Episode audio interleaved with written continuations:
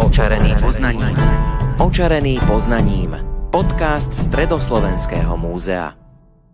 Patrite aj vy k ľuďom, ktorí radi cestujú? Tak sa teraz s nami pohodlne usadte, zatvorte si oči a predstavte si miesto, na ktorom si dokonale dokážete oddychnúť. Kde sa práve nachádzate? V ruchu veľkomesta? Tichej prírode? Alebo počujete šum mora? Aj keď sa vám možno teraz zdajú vaše cestovateľské možnosti obmedzené, s nami je možné všetko. Dnes totiž pokračujeme v našom obľúbenom cykle Cestovateľský útorok. Hostkou je Ivanka Cocherová, s ktorou sa prenesieme na slnečné Kanárske ostrovy. Ivka, čo ťa donútilo alebo čo ťa primelo navštíviť tento kút sveta a ako dlho si tam bola? V čase, keď som sa rozhodovala, kam budem cestovať, bola u nás mrazivá zima a môjim jediným zámerom bolo ujsť niekam do teplých krajín. Kanárske ostrovy sa nazývajú aj ostrovmi väčšnej jary. V zime sa tu teplota pohybuje v priemere okolo 20 stupňov Celzia a toto ma sem zlákalo. Prvýkrát som cestovala na Kanárske ostrovy v decembri. Vtedy nebolo mojim cieľom vidieť oceán, pretože dovtedy som poznala len Stredozemné more. Stredozemné more som vnímala ako vodnú plochu, ktorá bola pre mňa v celku nudná. Kanárske ostrovy však tento môj postoj úplne zmenili. A to až natoľko, že som nasledujúci rok cestovala na Kanárske ostrovy znovu, vtedy v januári. Celkovo som na Kanárskych ostrovoch strávila 5 mesiacov. Tí, ktorí dávali na geografii pozor, vedia, že Kanárske ostrovy ležia v Atlantickom oceáne pozostávajú až zo 14 ostrovov, z ktorých je ale 6 neobývaných. Viem, že tebe sa podarilo navštíviť 3 ostrovy. Ktoré to sú a ako si sa vlastne medzi nimi dokázala prepravovať? Ako tam funguje to prepojenie? Kanárske ostrovy sa skladajú z 13 ostrovov, avšak medzi miestnymi sa pošepkáva aj o 14. ostrove. Tento ostrov nazývajú San Borondon a bol dokonca zakreslovaný na rôznych mapách z čias Krištofa Kolomba. Opisujú ho ako absolútny raj v Atlantickom oceáne. Vraj je na ňom bohatá fauna a flóra, tečú na ňom rieky so sladkou vodou a v korunách stromov spieva množstvo vtákov. Nedozvedela som sa však, ako sa na tento ostrov dostať. Vraj sa dá len zahliadnúť na horizonte pri západe slnka. Tak som teda navštívila len Gran Canáriu, Tenerife a La Palmu. Medzi ostrovmi sa dá prepravovať buď loďou alebo lietadlom. Tieto spoje chodia približne každú hodinu, čo je asi tak často ako autobusy v rámci ostrovov. V prístavoch sa tiež dá dohodnúť na preprave menšími loďami. Avšak táto preprava môže byť dosť adrenalinová, pretože na ostrovoch často fúka silný vietor, spôsobujúci veľmi veľké vlny.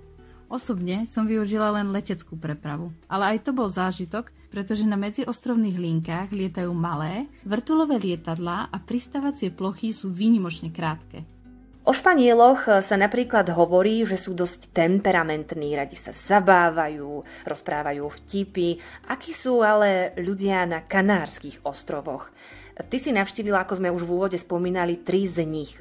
Sú medzi nimi nejaké špecifikácie? Väčšinu ľudí živí turizmus.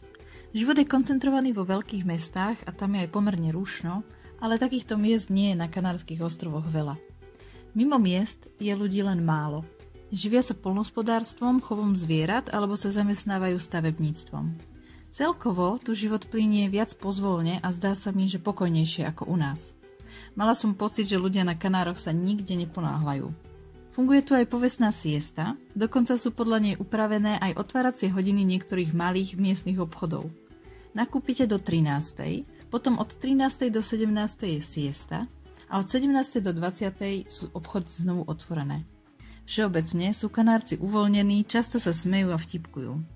Na ulici dokola temperamentne rozberajú počasie, pričom tých úžasných 20 stupňov považujú za nepríjemnú zimu.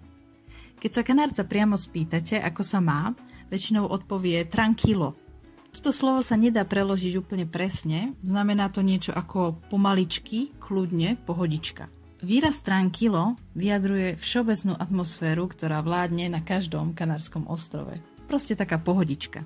Na Kanárskych ostrovoch sa rozpráva po španielsky, niektoré národy sú hrdé na svoj jazyk, napríklad patria k nim určite Taliani či Francúzi, tí neradi rozprávajú po anglicky. Akí sú ľudia na Kanárskych ostrovoch? Musela si sa naučiť predtým, ako si tam išla po španielsky, alebo si si vystačila s angličtinou? Pred cestou na Kanárske ostrovy som nevedela povedať po španielsky vôbec nič. Kanárci však neradi hovoria po anglicky, takže som sa veľmi skoro po príchode nesmelo začala pokúšať o komunikáciu v španielčine. Prvá fráza, ktorú som sa naučila, bola dos baraquitos, por favor. Takto som si dokázala vypýtať kávu v malých kanárskych baroch. Do dvojdecového pohára vám načapujú salko, nasleduje likér, potom espresso, mliečna pena, trochu citronovej kôry a škorica. Je to naozaj výborná špecialita, dosť sladká, ktorú musíte skúsiť, keď prídete na Kanárske ostrovy. Dokonca je takáto káva lacnejšia ako normálna espresso káva. Ty si spomínala ich gastro špecialitu Barakito, tak tematicky môžeme zostať e, v tejto oblasti. Porozprávaj nám niečo o miestnej kuchyni. Chutilo ti to tam, e, alebo bolo nejaké jedlo, na ktoré si si nevedela zvyknúť? Osobne som rozdiel v gastronómii medzi ostrovmi nezaznamenala. V reštauráciách si môžete objednať morské plody pripravované na rôzne spôsoby. Ide naozaj o výborné jedlá. V menších reštauráciách sa pripravujú väčšinou jednoduchšie pokrmy, ktorých základom sú zemiaky. Tak napríklad papas locas, v preklade bláznivé zemiaky, sú vlastne hranolky, poliaté tromi typmi omáčok, posypané syrom a trhaným mesom. Ďalším jedlom sú papas bravas, v preklade korenené zemiaky. Ide o zemiaky nakrájané na hrubšie kocky, poliate pikantnou omáčkou. Okrem toho sú v ponukách všetkých reštaurácií hamburgery alebo obložené sendviče. Ľudia sa však často stravujú v malých baroch, kde si objednávajú tzv. tapas. Väčšinou je to kúsok pečiva a šalát konzistencie našej tresky. Ingrediencie, z ktorých sa tento šalát pripravuje, som však nikdy neidentifikovala.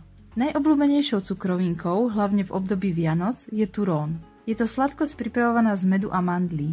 V obchodoch môžete kúpiť rôzne druhy turónu a odporúčam ochutnať naozaj všetky. Tradičné jedlá v kanárskych domácnostiach sa pripravujú z hrachu alebo cíceru.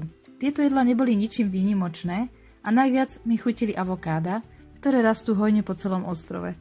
Viacerí z nás chodia do zahraničia vyslovene do nejakých tých turistických destinácií, do nejakých rezortov. Ty si ale po Kanárskych ostrovoch cestovala, takže si mala možnosť spoznať e, nielen tú ich tradičnú kuchyňu, či charakter ľudí, ale aj architektúru.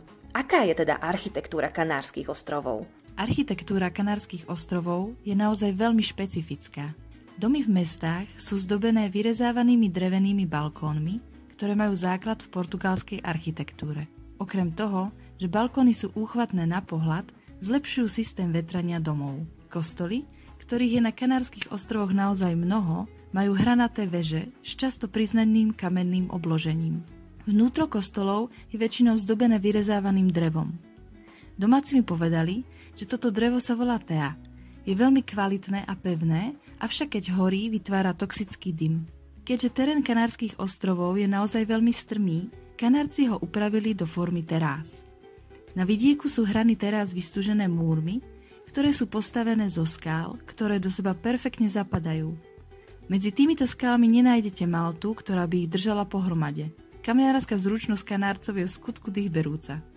Ty si ako prvý z ostrovov e, Juka navštívila Gran Canáriu. Čo všetko si tam videla alebo zažila? Aké mestá a prírodné pamiatky si tam videla? Gran Canaria je tretí najväčší z kanárskych ostrovov. Nachádza sa južne od Tenerife a západne od Fuenteventura. Gran Canaria je sopečného pôvodu, tak ako všetky kanárske ostrovy.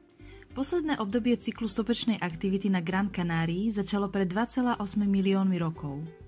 Tento proces sa však považuje stále za aktívny, pričom k poslednej erupcii došlo približne pred 3,5 tisíc rokmi. Ostrov má okrúhly tvar s priemerom len 50 km, pričom je najľudnatejší spomedzi všetkých kanárskych ostrovov. Zdržala som sa tu len pár týždňov. Po prilete do Las Palmas de Gran Canaria, čo je hlavným mestom ostrova Gran Canaria, som sa autobusom vydala do severnej časti ostrova a vystúpila som v malom mestečku Terror – Názov tohto mestečka znie trošku desivo, ale atmosféra teroru ma uchvátila. Mestečko Teror je jednou z najstarších obývaných osád na Kanárskych ostrovoch. Bolo založené v roku 1481 a nachádza sa tu posvetná bazilika, kláštory a domy šlachtických rodín. Najživšia je zaiste ulica Real de la Plaza, ktorá už 500 rokov slúži ako spoločenské a obchodné epicentrum celej lokality. Každú nedelu sa tu sporiadajú miestne trhy. Môžete si tu kúpiť čerstvé ryby, síry alebo rôzne domáce produkty. Po niekoľkých dňoch skúmania mesta a jeho okolia som sa v sprievode priateľky vydala do vnútrozemia. Keďže sme sa rozhodli prespať vonku, po ceste som si musela kúpiť spacák. Suverejne som si vybrala ten najtenší, ktorý som zbadala. No to bola veľká chyba. V noci vie byť na Kanároch fakt zima, takže na chybný výber spacáku som neskôr počas svojho pobytu na Kanároch doplatila ešte mnohokrát. Cestovali sme pomerne vyprahnutou krajinou, ktorá si pamätala nedávny požiar – Dorazili sme do obrovského kaňonu, po ktorého stenách sme sa chystali liesť. Po ľuďoch tu nebolo ani stopy a ja som sa tešila, že celú stenu budeme mať len pre seba. Keď som sa však na druhý deň zobudila, všade naokolo boli ľudia chystajúci si lezecké laná. Nakoniec to bol teda veľmi spoločenský deň a priniesol mi možnosť poznať viacero úžasných ľudí. Pri odchode z kaňonu ma čakalo ešte jedno prekvapenie. Vedela som, že na ostrovoch sa niektorí ľudia živia chovom kvos, No to som netušila, že kozy chovajú v obrovských stádach. Jedno fakt veľké stádo sa vynorilo v úzkom kaňone rovno pred nami. Posadili sme sa na kraj a ja som v šoku sledovala hodinky. Kým prešlo celé stádo okolo nás, trvalo to viac než 10 minút. Ani sa nepokúšam odhadnúť, koľko kvôz bolo v tom stáde. Ty si si spolu so svojím priateľom požičala aj auto. Viaceré tieto krajiny sú charakteristické tým, že si na cestách musíte dávať pozor, napríklad v Turecku, aspoň ja som to tam zažila na vlastnej koži. Je to na Kanárskych ostrovoch iné, alebo aj tam si naozaj musíš dávať pozor pri šoférovaní? A keď už si sa teda do toho auta dostala, aké miesta si mala možnosť vidieť? Po rozlúčení s kamarátkou sme si s priateľom požičali auto. Šoférovanie na Kanárskych ostrovoch je však veľmi špecifické. Cesty sú neskutočne strmé a klukaté. Na ostrých zákrutách sa vždy trúbi, aby si auta v protismere dali o sebe vedieť. Treba sa naozaj držať vo vlastnom jazdnom pruhu, pretože cesty sú navyše aj úzke. Z jednej strany sú ohraničené skalnou stenou a z druhej strmým zrázom. Pri šoferovaní sa teda treba fakt sústrediť. Za mnohými unikátmi Gran Canárie netreba chodiť ani pešo, sú hneď pri ceste – nás upútali napríklad skaly sfarbené do dúhových farieb, Los Azulejos de Venegera. Ďalej sme sa držali už pri pobreží, lebo sme boli fascinovaní vulkanickým pieskom na plážach. Ten je čierny a tvorí dojem, že pláže sú vysypané makom. Najviac sa mi páčila Playa del Risco na východnom pobreží ostrova. Zážitkom bolo aj kúpanie v prírodných sopečných jazierkach. Oceán je väčšinou príliš divoký na kúpanie avšak na brehoch sú od oceánu oddelené prírodné bazény s pokojnou vodou. Takéto môžete nájsť napríklad pri Puerto de las Nieves. Ty si počas svojho cestovania Ivka navštívila tri uh, kanárske ostrovy a presne o týždeň sa porozprávame o ďalšom z nich. Zamierime na Tenerife. Ďakujem ti Ivka za tento rozhovor. Teším sa na tie ďalšie, ktoré spolu absolvujeme. Ďakujem, tiež sa teším, pretože okrem toho, že si najbližšie posvietime na faunu a flóru Kanárskych ostrovov, prenesieme sa po tretiu najväčšiu sopku sveta.